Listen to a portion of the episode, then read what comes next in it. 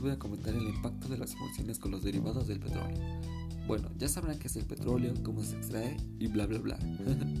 y bueno, sabemos que todo lo que se saca del petróleo, el 95% son para la creación de combustibles y lubricantes.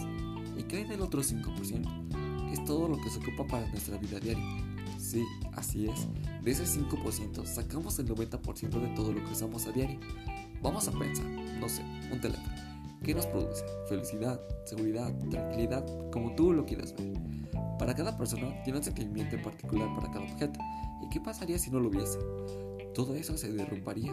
¿Por qué? Porque el sentimiento que le tenemos, porque lo vemos ya algo de primera necesidad. ¿Y qué pasaría con todos los derivados? Cada uno nos puede presentar una opción, ya sea buena o mala, pero esto causa un gran impacto, ya que para cada cosa que vemos viene del petróleo y la verdad es algo que nos puede llegar a presentar un sinfín de emociones. ¿Y qué me dices tú? ¿Tienes una? Soy Johnny Jiménez Valdés del tercer grado grupo 1 y se fue mi podcast.